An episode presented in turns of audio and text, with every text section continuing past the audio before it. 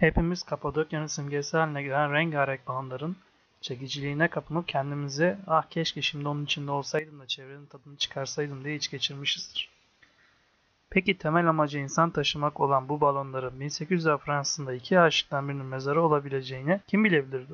Monşellerin ve Matmazellerin mekanı olan Paris'te iki aşık çok sevdikleri Matmazel Tirvet için canlarını vermeye hazırdılar. Aşıklardan iki Monşel Grandpré sabah erkenden kalkıp düelloda kullanacağı silahı bir güzel temizlemiş ve ardından kiliseye giderek Tanrı'dan kendisine destek olmasını çünkü bu kadının kendi alın yazısı olduğunu söylemişti. Diğer aşığımız Monşer de Pique, aşkından yanan vücudunun sarsıntıları içinde daha önce ülkesi için giriştiği savaşlarda kendisini mahcup etmemiş silahını yağlamış ve açık alana giderek birkaç deneme atışı yapmıştı. Aşıklarımız bu haldeyken aşık oldukları Matmazel Tirvet, yatak odasındaki süslenme odasındaki masasına oturmuş, aşıklarımızın son derece çekici bulduğu kırmızı rujunu dudaklarına sürmüş, saçlarını Nedimesine bir güzel öldür ördürmüştü. Matmazel hazırlıklarını tamamlayınca yanında Nedimesiyle birlikte Paris'in dışında kalan ormanlık alanda aşıklarıyla buluşmuş ve onlara şans öpücüğü vererek balonlara binmelerini hayretle izlemeye başlamıştı. Moncher Grant ve Pique birbirlerine düşmanca bir bakış fırlatarak yanlarında silahları ve balonu yönlendirecek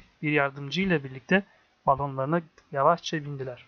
Yerden yaklaşık 900 metre kadar yükselen balonlardaki aşıklar aşağıda toplanan kalabalık tarafından birer karınca gibi görülmeye başlayınca gergin bir hava esti ve aşıklar silahlarını birbirine doğrulttu. İlk atışı kimin yapacağı beklenirken Depike silahından çıkan dumanın da gösterdiği üzere Grand Prix'e nişan almış ve silahını ateşlemişti. Fakat bu atış başarısız olmuş ve Grand Prix'e veya balona herhangi bir zarar verememişti. Lanetler ederek balonun güçlendirilmiş sepetinin içine iyice kırılan Depike Matmazel Tirvet'i düşünerek silahına mermi yuvarlamaya başlarken bir yandan da Grand Prix'nin atışını korkuyla beklemeye başlamıştı. Grand Prix usta bir müstahşer olarak uzun mesafe atış yapabilen güçlü silahını eline almış ve nişan alarak balonun üst kısmını ateşlemişti. Depike'nin balonu önce sallanmaya başlamış, sonra yavaş yavaş dönmeye başlamıştı. Aşağıda toplanan kalabalık balonun düştüğünü fark edince kaçışmaya başlamış ve Matmazel Tirvet kendisini seven bu adamın ölümünü büyük bir heyecanla izlemişti. Grand Prix büyük bir gururla yere indiğinde artık aşkıyla arasında bir engel kalmamıştı. Dinlediğiniz için teşekkür ederim. Bir sonraki anekdotta görüşene kadar hoşçakalın.